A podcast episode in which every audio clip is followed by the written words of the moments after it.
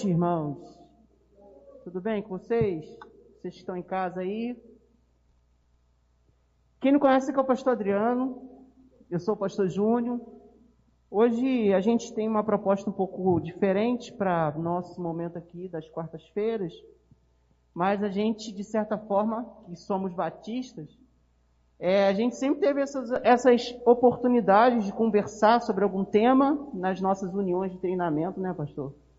Que algumas igrejas ainda mantêm e algumas outras igrejas mantêm de outras formas, com é, encontros nos lares, é, encontros de jovens, e debates e conversas. E a gente hoje a gente vai estar conversando um pouquinho sobre um tema que eu gosto muito, que é sobre a oração. E diante de, de um momento que a gente vive, né, um momento de em que as pessoas elas estão passando por situações difíceis, a oração ela, ela, ela é, é uma um momento que a gente tem para não apenas fazer pedidos para Deus, mas para a gente se apresentar diante de Deus, como o apóstolo Paulo nos ensina em Filipenses. Apresentar a Deus as nossas é, necessidades com orações e com súplicas, e tendo ação de graça, tendo o coração agradecido. E então, assim, nesse momento de oração, que a gente tem que orar uns pelos outros, mais ainda, é, a gente vai estar conversando sobre a importância da oração para a nossa vida como cristãos e para a nossa maturidade espiritual, para o nosso crescimento espiritual. Eu, eu tinha separado aqui um, um textozinho rapidinho de um cara que vocês sempre me ouvem citá-lo, que é Agostinho, é Agostinho de Hipona, e ele falando um pouquinho sobre oração, é, a tradução para nós ela parece um pouco diferente do sentido original, mas eu vou tentar explicar. Ele diz assim sobre oração: Teu desejo é a tua oração. O que, que ele está dizendo? O desejo aqui não pode ser entendido como nossa concepção de desejo, de querer algo é, como se fosse uma ambição, mas o desejo aqui no sentido de é, vontade, de disposição para para algo. Não é desejo naquele negócio, tem um desejo de comer sorvete para satisfazer uma necessidade humana. A palavra aqui deseja é mais nessa ideia no sentido de uma disposição para algo. Como, por exemplo, ninguém fala assim, eu estou com desejo de lavar louça. A gente geralmente usa a palavra, eu acordei com disposição para lavar louça. Porque lavar louça não está associado a, a um desejo de satisfação pessoal. Então é só para entender, porque a palavra desejo aqui não é esse desejo moderno, né? A gente tem essa ideia. Apesar que não tem outra palavra para ser usada, pelo menos no sentido do texto como um todo. Então ele diz: Teu desejo é a tua oração. Se o desejo é contínuo, a oração é contínua. Não foi em vão que o apóstolo disse: orai sem cessar. Em 1 Tessalonicenses 5,17. Ainda que faças qualquer coisa, se desejas aquele repouso sabático, ou repouso do sábado, aquele repouso que ele está aqui não é só o repouso de descanso, mas ele está associando a ideia de o, o, o tempo de estar disponível para Deus. Né? O sábado, o sabá, como essa, essa expressão. E não sábado como o dia da semana. Um dia de descanso só, que a gente vai lá e fica descansando. Tu vê que a gente tem que fazer as ponderações para poder entender a profundidade do que, que ele está falando sobre oração. Então ele associou aqui a oração com desejo, no sentido de disposição para algo, e associou a oração com a, a, a realidade de estar disponível plenamente para Deus, que é o sabá, que é o dia do que nós nos colocaríamos disponíveis, ou tempo de estar disponível para Deus, como a gente até aprendeu na escola bíblica sobre o sábado. Aí ele diz para fechar: se desejais aquele repouso, sabá eterno, não cessais de orar. Se não queres cessar de orar, não cessais também de de desejar. Olha só que profundidade, cara, que o cara está escrevendo. Eu tenho que ter uma disposição, que é o desejo, ele usa a palavra desejo, para orar. E se eu tenho essa disposição para orar, eu vou entrar no lugar do descanso, no tempo do descanso, no tempo que eu estou disponível plenamente, sem nada para Deus, sem nada além de me colocar para Deus, que é o sabá, o sábado, o dia do Senhor. E se eu fizer isso, não vou cessar de orar. Se eu fizer isso, não vou querer parar de cessar, parar de orar. Se eu fizer isso, se eu fizer o quê? Não, se eu sempre estiver disponível e disposto, desejando orar. A palavra ele usa desejando, mas eu ponderei aqui que não é o desejo que a gente colocou mais, é mais no sentido de uma disposição. Então, é, esse momento né, que a gente está vivendo, e aí eu quero já colocar o pastor para conversar com a gente, é, o que, que a gente poderia pensar, pastor? Fazendo algumas ponderações aqui que você achar necessária, e a gente vai estar conversando sobre isso. Eu anotei aqui, eu ia até mandar para você, mas eu não mandei não, porque falei ser surpreso. Por que, que a gente geralmente, diante de tudo isso que a gente colocou aqui agora, Hoje, geralmente a gente associa sempre a oração ao, ao resultado da oração no sentido da bênção. Então a gente associa sempre orar a alguma coisa que a gente está pedindo e a resposta da oração é aquilo que a gente vai receber como bênção. O que você acha aí? Se você quiser ponderar outras coisas também, mas vamos, vamos começar a pensar a oração nessa direção, né? questionando a, a bênção e a, a, a, a disponibilidade para Deus. É importante essa, essa colocação e a gente pensar nisso, porque é algo que não só a gente precisa pensar, refletir como igreja, mas também nas nossas orações é, pessoais, porque grande parte de nós né, somos levados a só ir para a oração para pedir e para pedir querendo alcançar alguma coisa e alguma coisa de forma imediata. Porque ninguém quer orar e aguardar a resposta de Deus, ou ninguém quer orar apenas pelo simples motivo de estar no seu descanso ali sabático. Boa parte das pessoas entram na oração já com um intuito específico. Eu vou pedir a minha bênção e eu espero recebê-la. E esse imediatismo de do nosso, do nosso tempo, né? A gente espera receber agora. A gente não quer é, é, esperar muito tempo. Esses dias eu estava conversando, eu gosto das coisas práticas. Né? Temos conversado muito, eu e minha esposa. A gente tem algumas, algumas aspirações que nós levamos a Deus nos momentos de oração. Levar a Deus, mas sem esperar a bênção imediata. Levamos a Deus porque entendemos que Ele é o nosso companheiro, aquele que deve conhecer tudo aquilo que está é, no nosso coração, e é conversando com Deus, é nesse momento de, de contato com Ele, é que nós também entendemos aonde há aprovação dele e aonde não tem a aprovação de Deus para os nossos planos.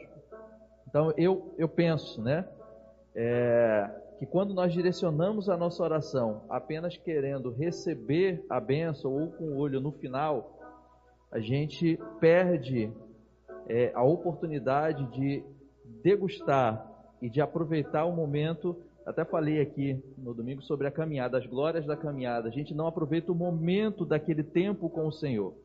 A gente fica pensando só na resposta daquilo que, que nós vamos, que nós estamos pedindo aqui agora, e não aproveitamos esse tempo de descanso, como bem foi colocado aqui, esse tempo de esse descanso sabático, de estar próximo do Senhor, de estar diante dele, de poder falar com Ele, de poder sentir Ele próximo de nós, ouvindo as nossas, as nossas questões e nós também nos colocarmos à disposição para ouvir o que Deus é, é, tem para falar para nós. Então, eu acredito que seja a, a igreja ela está muito acompanhando é, a rotina da sociedade dos últimos, dos últimos tempos, né? É, é uma sociedade imediatista que não sabe aproveitar o momento mas quer logo chegar ao resultado. Acredito que a gente está tá caminhando nisso, nesse caminho, que agora a gente precisa retornar parar, refletir para não caminhar por aí. Nós precisamos aproveitar cada momento com o Senhor, na presença do Senhor, porque é nesses momentos que Deus tem falado e tem delícias para nós. Tem muita coisa para a gente aproveitar nesse momento. E não apenas esperar só o resultado das nossas orações. Muitas vezes, a maioria das vezes, Deus está nos transformando durante o processo.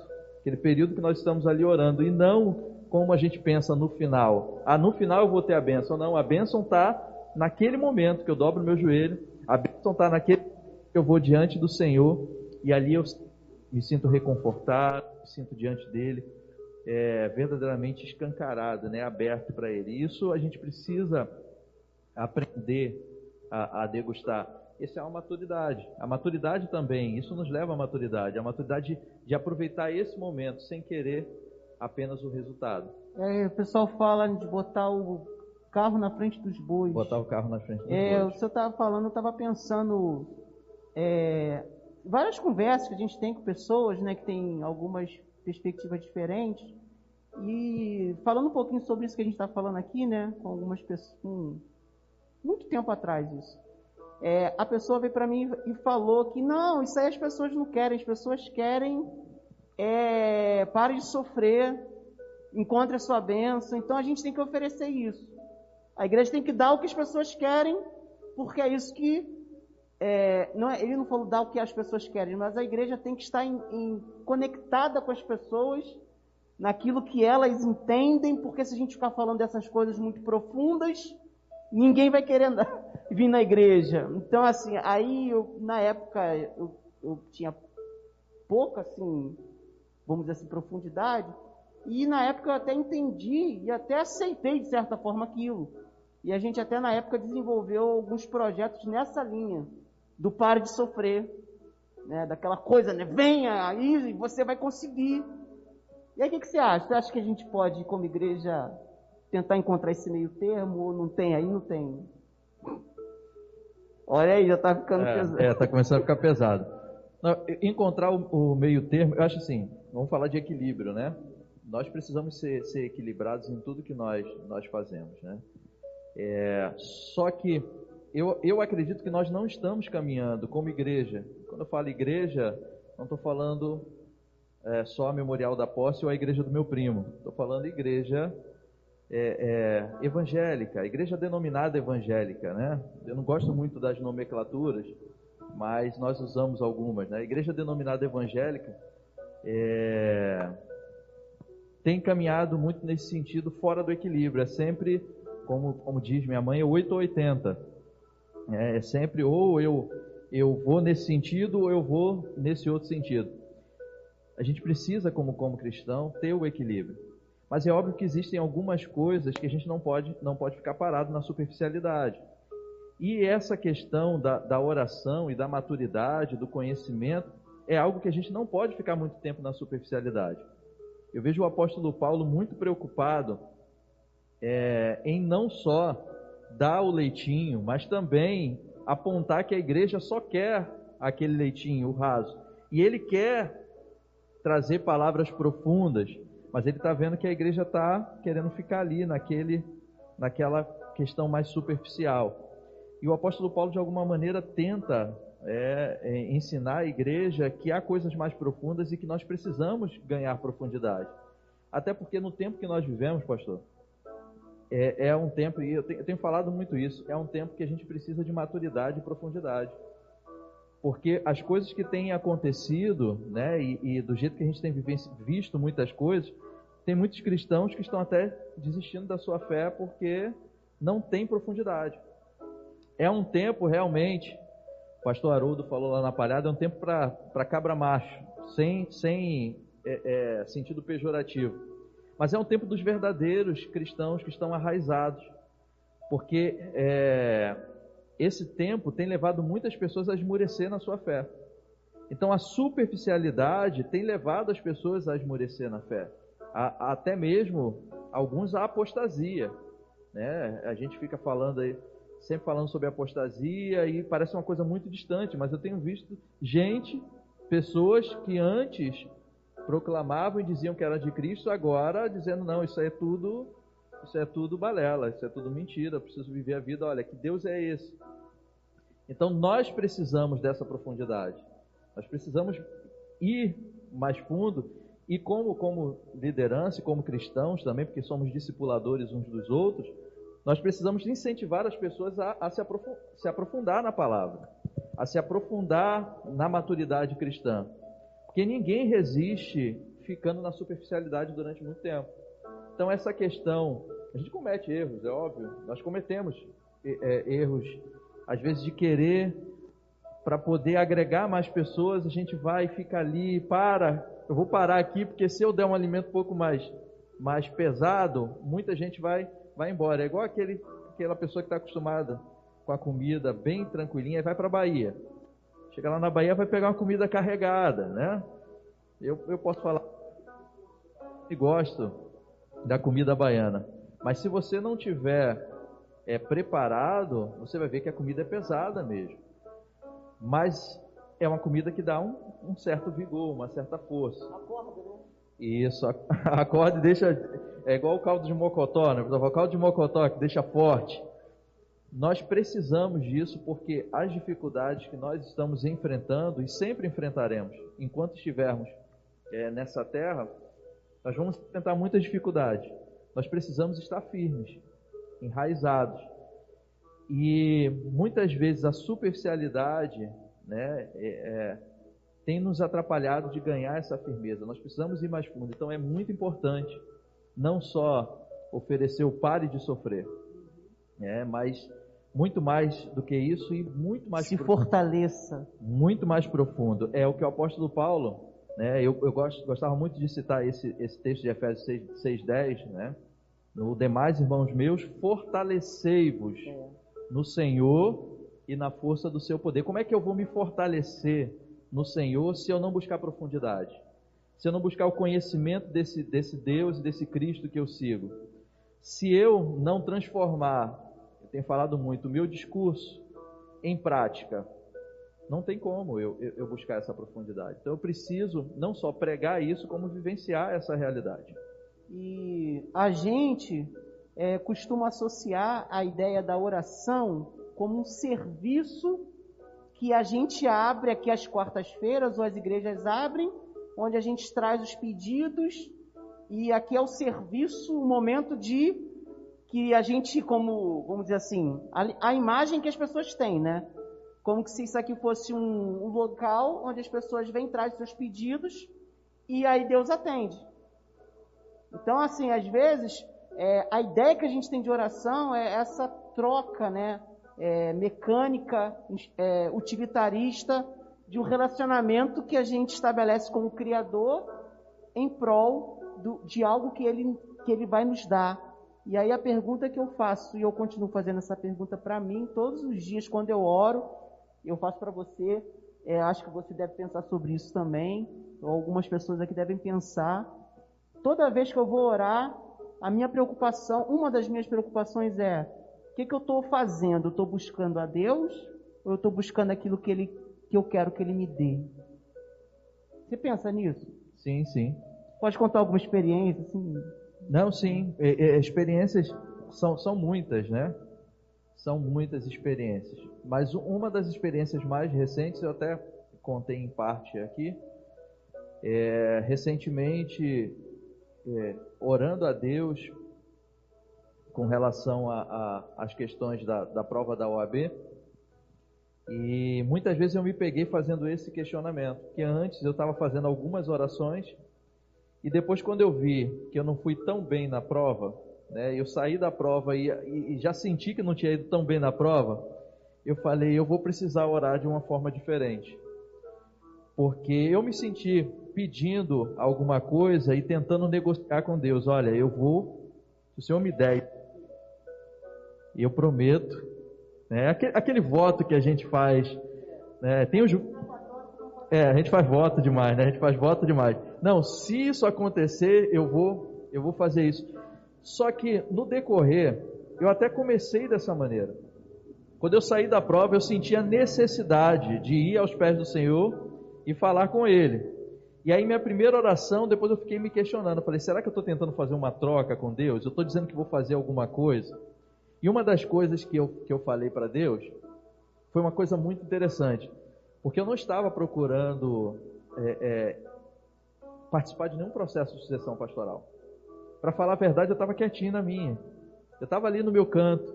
E uma das coisas que eu pensei em prometer para Deus é: Senhor, se o Senhor me der a aprovação, eu vou assumir, eu vou procurar um ministério, eu vou assumir o um ministério para continuar fazendo a tua vontade.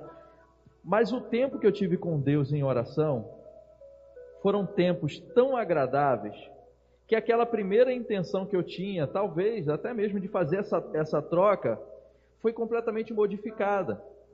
Porque quando a gente começa a, a, a intensificar nossa vida de oração, a gente começa a ter uma intimidade com, com o Senhor tão grande que a gente vai começando a se despir diante dele e aquilo que era intenções ou as segundas intenções começa a ficar realmente em segundas.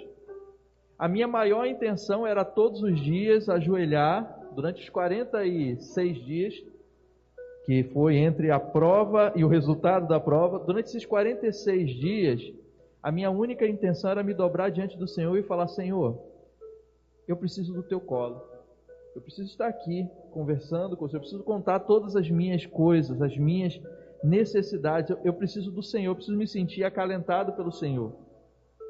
E dentro dessas orações, né, mesmo sem eu falar nada, sem eu prometer nada para Deus, Deus havia ministrado ali no meu coração que, que era tempo de eu voltar a trabalhar no ministério eu estava orando por outra coisa. Mas ali, no contato com Deus, Deus falou que iria fazer, iria me conduzir. E logo após o resultado, a aprovação, seja lá o que for, veio o, o, o convite, né? E eu entendi que aquilo ali não foi a barganha, mas sim foi aquele tempo com Deus, aquele tempo de intimidade com Deus, que abriu os olhos e me, e me mostrou muitas outras coisas que eu não estava vendo. Né? Então, todos nós estamos sujeitos a, a, a, a, cair nessa, nessa tentação de ir a Deus apenas para, para fazer uma troca. Mas quando nós mergulhamos realmente nessa intimidade de oração com Deus, Deus troca isso de uma forma tão maravilhosa e nos faz se sentir tão, tão próximo dele, que aí sim a gente consegue ouvir a vontade dele e não fica mais pensando nessa, nessa troca. Né? É, é o que eu, que eu falei antes é maravilhoso a caminhada. Não estava pensando nem mais no resultado. O que eu estava pensando é que, ainda que a aprovação na prova não viesse, que era o motivo da minha petição, ainda que não viesse, aquele período por si só já valeu a, a, aquele tempo de oração, porque eu me aproximei ainda mais de Deus. Então, isso é. É, porque a gente, né, é, a gente, a gente, como diria, a gente somos seres humanos. Então, assim, na nossa relação, a gente aprende a ser assim desde bebê. Então, quando o bebê chora, ele está querendo usar de algo que ele tem para alcançar algo que ele quer. O que, que ele tem? O que, que ele quer? Sei lá, que se limpe, que comida, ou que trate algum incômodo que está tá passando. E a gente vai crescendo, a gente vai se relacionando com nossos irmãos assim, negociando.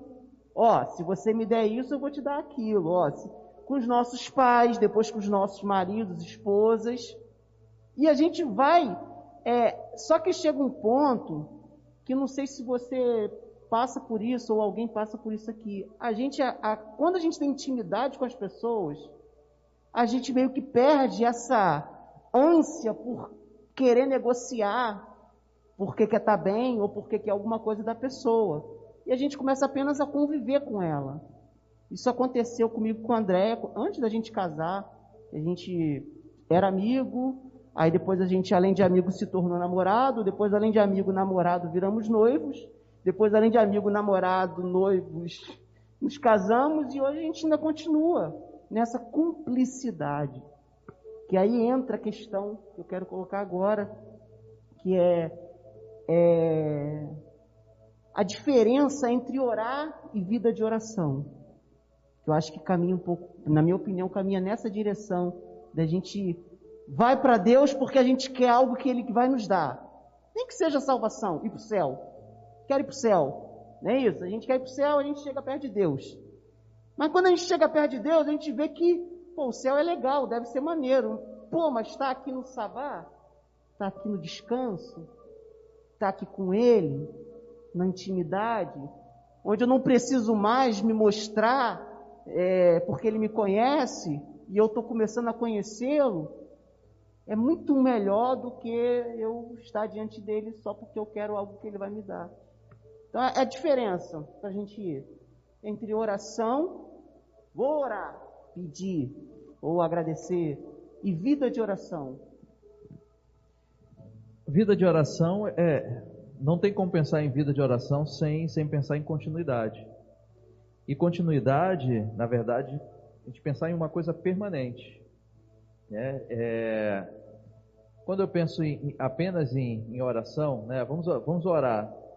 E, e esse é um pensamento é, quase que, que, predominante. Vamos orar. Parece que Deus é o gênio da lâmpada, em que a gente vai ali, naquele tempinho, para dar uma esfregada nela.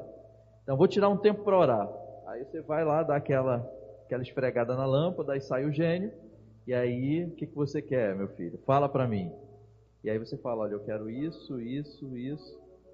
E espera ser atendido. Né? Na verdade, a gente usa é, essa, essa ilustração né? é, bem, é bem pertinente para esse tempo, porque tem muita gente que só pensa em orar para fazer isso. Talvez você diga assim, é só para conseguir alguma coisa? Não, às vezes a pessoa quer a cura de outra, né? quer orar pela cura de outra pessoa, mas só busca a Deus nesses momentos. A vida de oração, no meu entendimento, você não precisa de momentos específicos de petição, porque a sua própria caminhada já é em constante ligação com Deus. É, é, é a questão do orar e sem cessar, que aí a ideia que eu tinha, né? eu já falei que eu sou meio fantástico mundo de Bob, pensava orar e sem cessar é alguém que via para a igreja todo dia e ficava orando todo dia na igreja. Essa era a minha cabeça, lá na imaturidade. Então, orar sem cessar era estar em toda reunião de oração, era todo dia ter um, um, um tempo determinado. No meu entendimento era esse. Depois, quando a gente vai, vai vivenciando não só o aprendizado da palavra, mas as experiências que a gente tem com Deus, a gente vai ver que o orar sem cessar é em nenhum momento você se desligar desse contato, dessa intimidade com Deus. Em nenhum momento. Talvez você diga, pastor, é possível isso? É possível e é o ideal que seja assim. Em nenhum momento você deve se desligar. Então, hoje, hoje à tarde mesmo, eu gosto de experiências práticas. Eu comecei com uma, uma dor de cabeça, não é Covid, tá? Comecei com uma dor de cabeça forte que eu já identifico que é da. Eu tenho uma sinusite crônica, então eu já identifico que é da sinusite. E começou a me atrapalhar.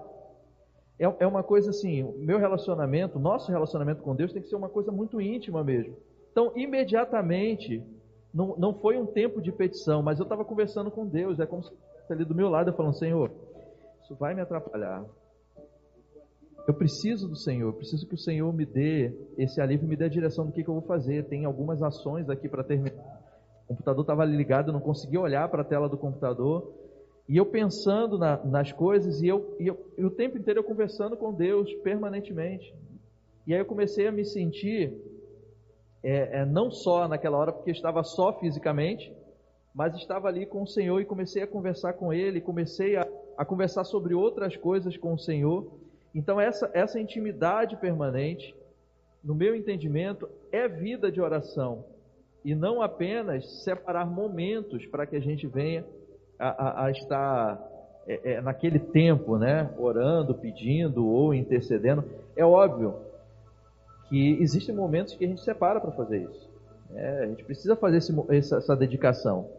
Mas não pode ser só isso. Não pode ser só esse momento. Quando é que você ora? Ah, todo dia eu oro. Que hora? De 8 às 9 eu oro. E depois?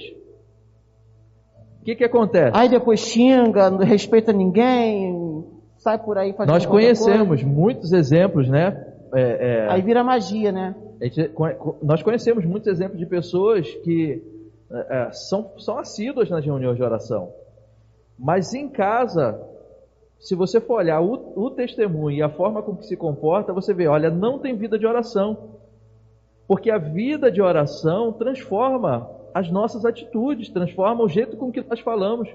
Quando eu oro constantemente, eu tenho os frutos do Espírito, eu, eu sou mais temperante, eu sou mais, mais manso, eu tenho mais é, é, condições de lidar com algumas situações do dia a dia, que, por exemplo, me levaria a xingar, uhum. me levaria a agredir alguém. Quando eu tenho vida de oração, esse contato com o meu Senhor me faz ficar parecido com Ele, me faz lembrar de tudo que Ele me diz.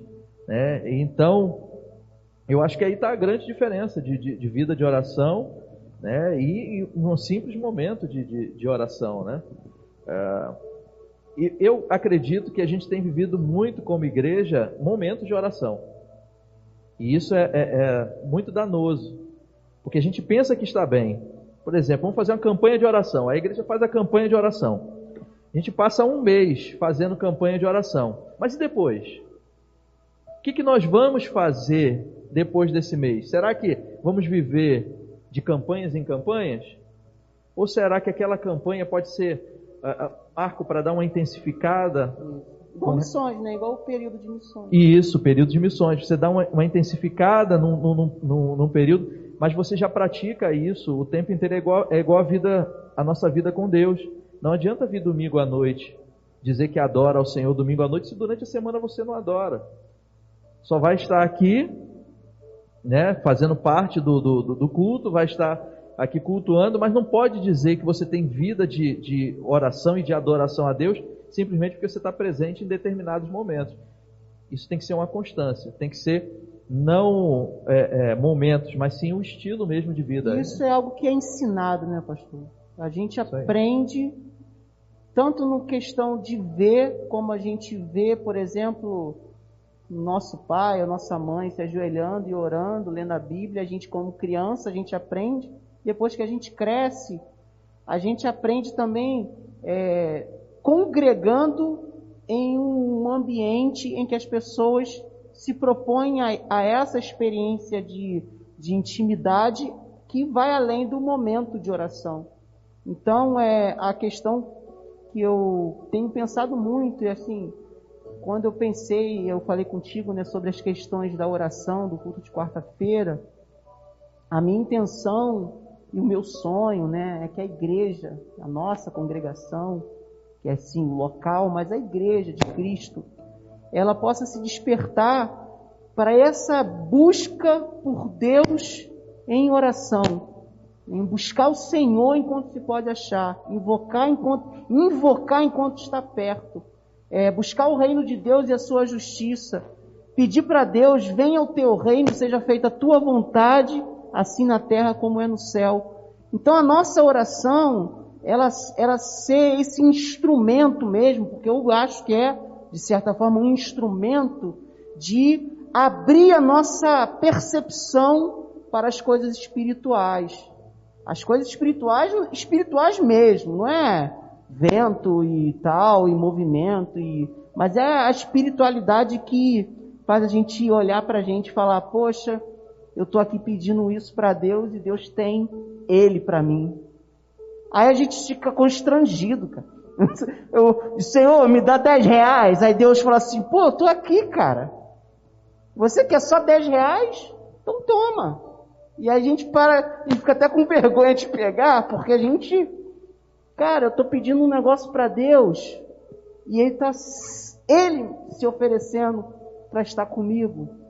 Então, assim, é, é nesse sentido, eu tenho pensado muito a necessidade, nós como cristãos, de parar de ficar, sabe, com questionamentos e divagações e o mundo é assim, e por quê, e Deus, e onde está Deus, e não sei o quê, e começar a olhar o que é Deus.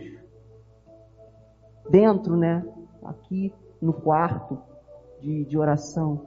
E a, a a proposta, então, para nós, como igreja, né, nesse tempo, é justamente essa é, abertura da nossa percepção espiritual e usar a oração para isso. Para que eu possa, poxa, eu não sei por que, que isso está acontecendo. Vou orar. Deus vai, vai me explicar, vai botar num quadro? Não sei. Às vezes ele vai mostrar para você, vai mostrar para a gente que entender ou não entender é a segunda, é, vamos dizer assim, é o periférico. O importante é, é, é experimentar aquilo que a gente está vivendo. E aí entra nas coisas mais profundas, que é, por exemplo, experimentar a dor e o sofrimento, que é coisa que o homem sofre. Experimentar as injustiças que existem no mundo e que a gente fica com, com, com raiva, né? E quer resolver tudo na base da raiva, quando na verdade Deus ensinou que é através do amor, não é vencer o mal com o mal, mas é vencer o mal através do bem.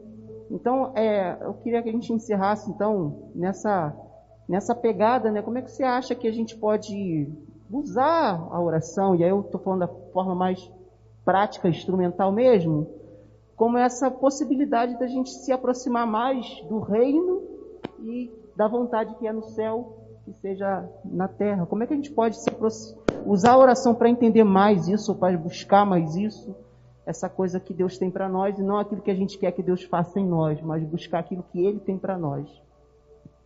Eu acredito, acredito plenamente que é realmente fazer, fazer o uso desse, desse instrumento da oração. É, é, como o pastor disse, a gente, a gente tem orado pouco. Nós fazemos muitas reflexões sobre o que está acontecendo ou sobre as situações que aparecem, mas poucas vezes a nossa primeira ideia é: eu não estou entendendo isso aqui, o que, que eu vou fazer? Vou orar. A gente fica tentando primeiro, com a nossa mente, pensar: olha, não, isso está acontecendo por causa disso uma resposta. Uma resposta inteligente para o professor, né? Isso Aquela aí. Coisa que... e, e, e às vezes a gente. Eu, vamos falar assim, pela nossa, pela nossa mente como ser humano, às vezes a gente tenta até é, é, arrumar argumentos na teologia. Olha, isso está acontecendo por causa disso, disso e disso. Aí a gente começa a pegar textos isolados na, na, nas escrituras e começa também a dizer, olha, isso está acontecendo por causa disso, disso. Toda a nossa tentativa é de de tentar, por nós mesmos, encontrarmos explicações para situações. Eu pergunto, e eu estava falando sobre isso recentemente, como explicar tantos pastores falecendo por causa da Covid? A mente humana talvez tente achar explicações, e a gente vai falar uma opção de coisa. Eu vou dizer assim, ah, talvez eles não estão se prevenindo tão bem, né?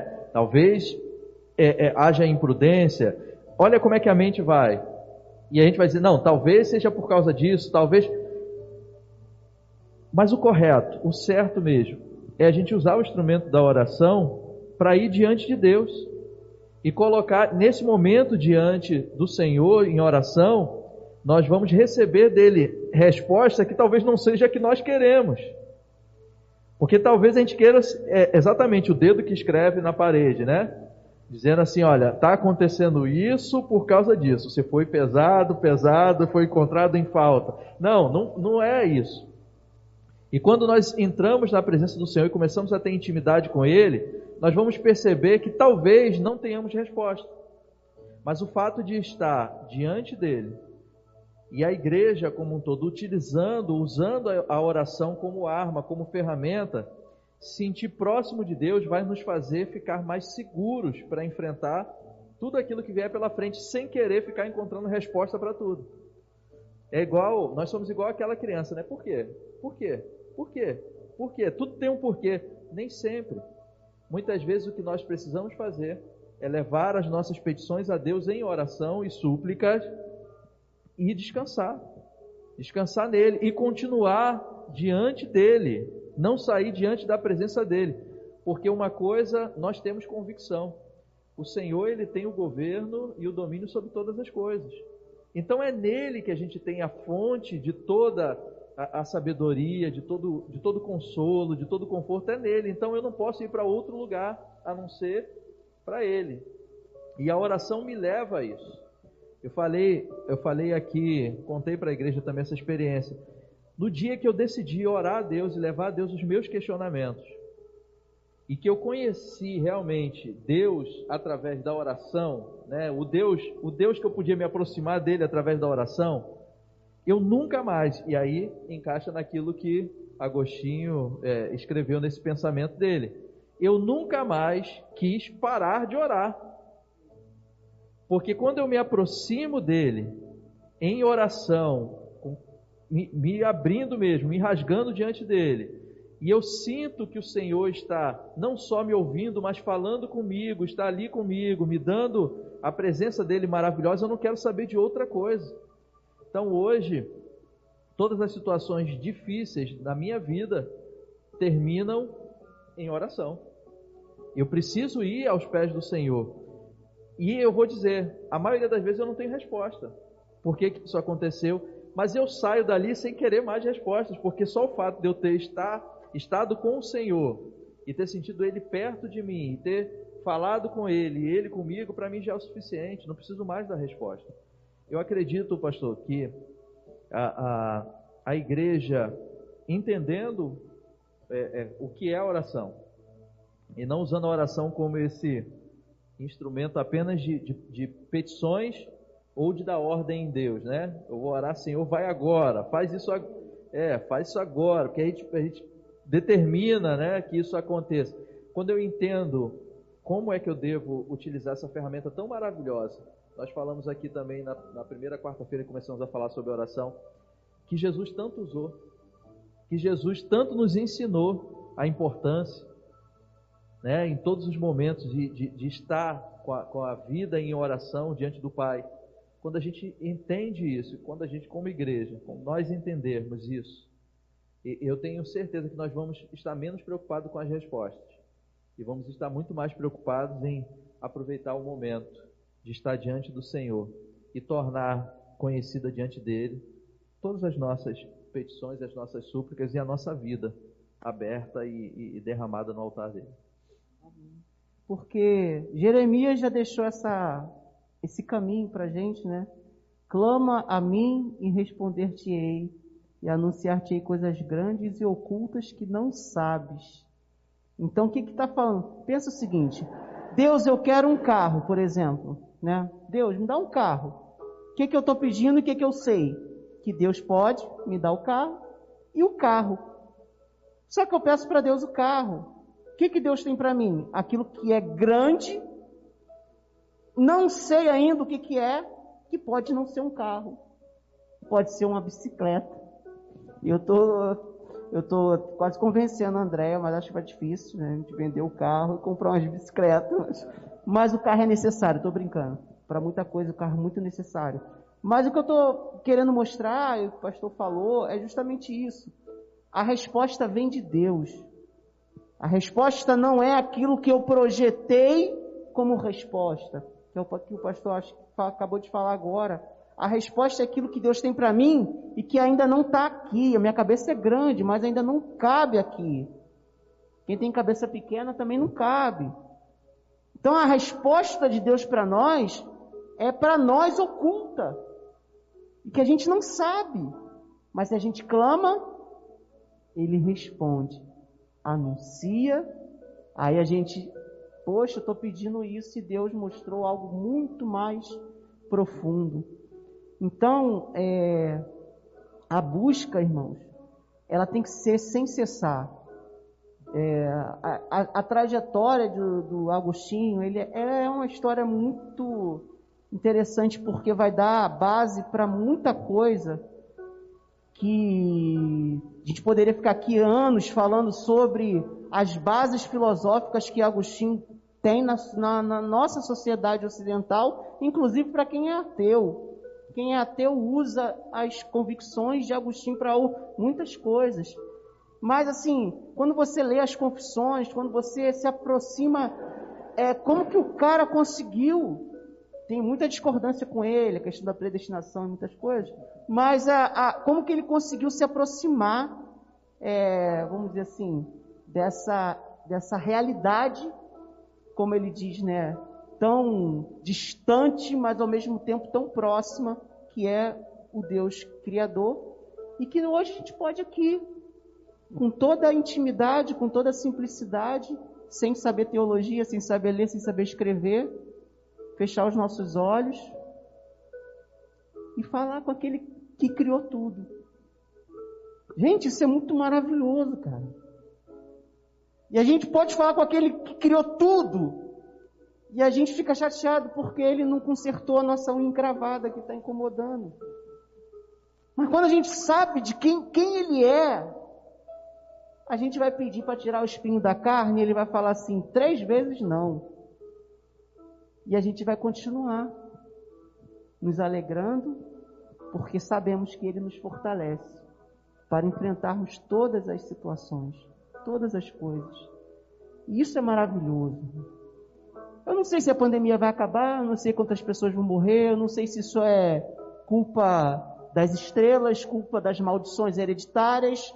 Hoje eu estava vendo que alguém escreveu que é, o Lázaro que está sendo perseguido lá, ele não foi achado ainda porque tem que ter uma campanha contra demônios. Eu vi, eu vi.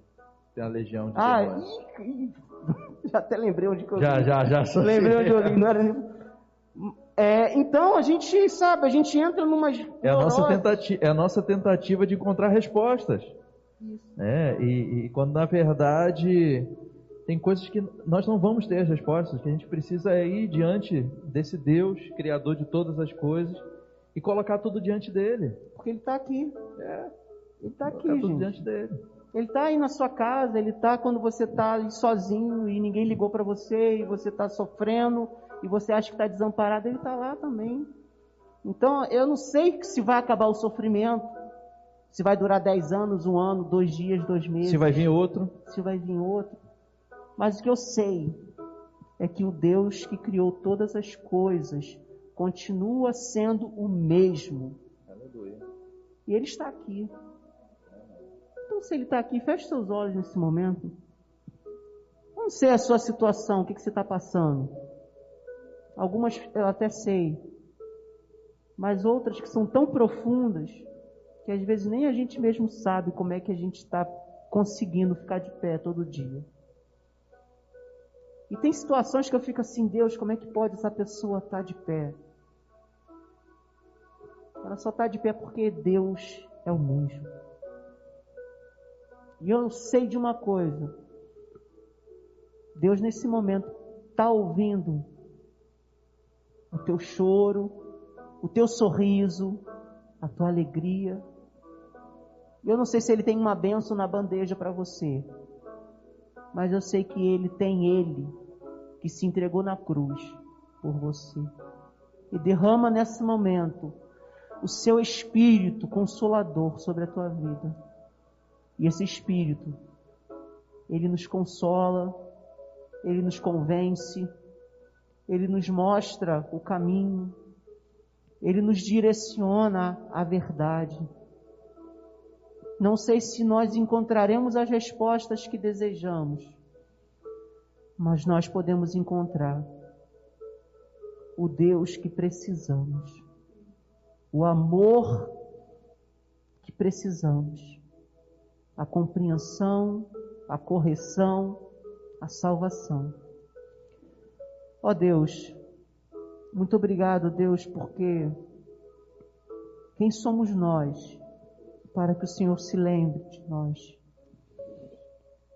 Infiéis, pecadores, egoístas, limitados, mas ainda assim o Senhor olhou para nós com um olhar de amor e entregou o seu único filho naquela cruz e morreu, ressuscitou e hoje está vivo e reina em glória. E derrama sobre nós o seu Espírito Santo que consola, que limpa, que nos mostra a verdade, que nos corrige, que nos convence e nos faz, ó Pai, continuar caminhando o teu caminho de santidade. Por isso, nesse momento, toca, Senhor, eu te suplico em cada um de nós. Mais do que dar o, o, o refrigério, mais do que derramar sobre nós o consolo, esse momento nos mostra a tua profundidade, a tua intimidade, Senhor. Que nós possamos enxergar isso com os olhos da fé nesse momento. Essa porta que se abre, essa mesa que é colocada diante de nós esse pasto verdejante, esse cajado, essa vara que nos consolam. Nos mostra, Senhor, toda essa grandiosidade que tu és e que nós possamos ver isso e experimentar isso pela oração, pela intimidade, para que o teu reino venha sobre nós e a tua vontade seja feita em nós e através de nós, assim como é no céu, aqui na terra. Nos leve em paz para os nossos lares, Senhor. Nos dê um resto de semana na tua presença. Essa é a nossa oração, em nome de Jesus. Amém.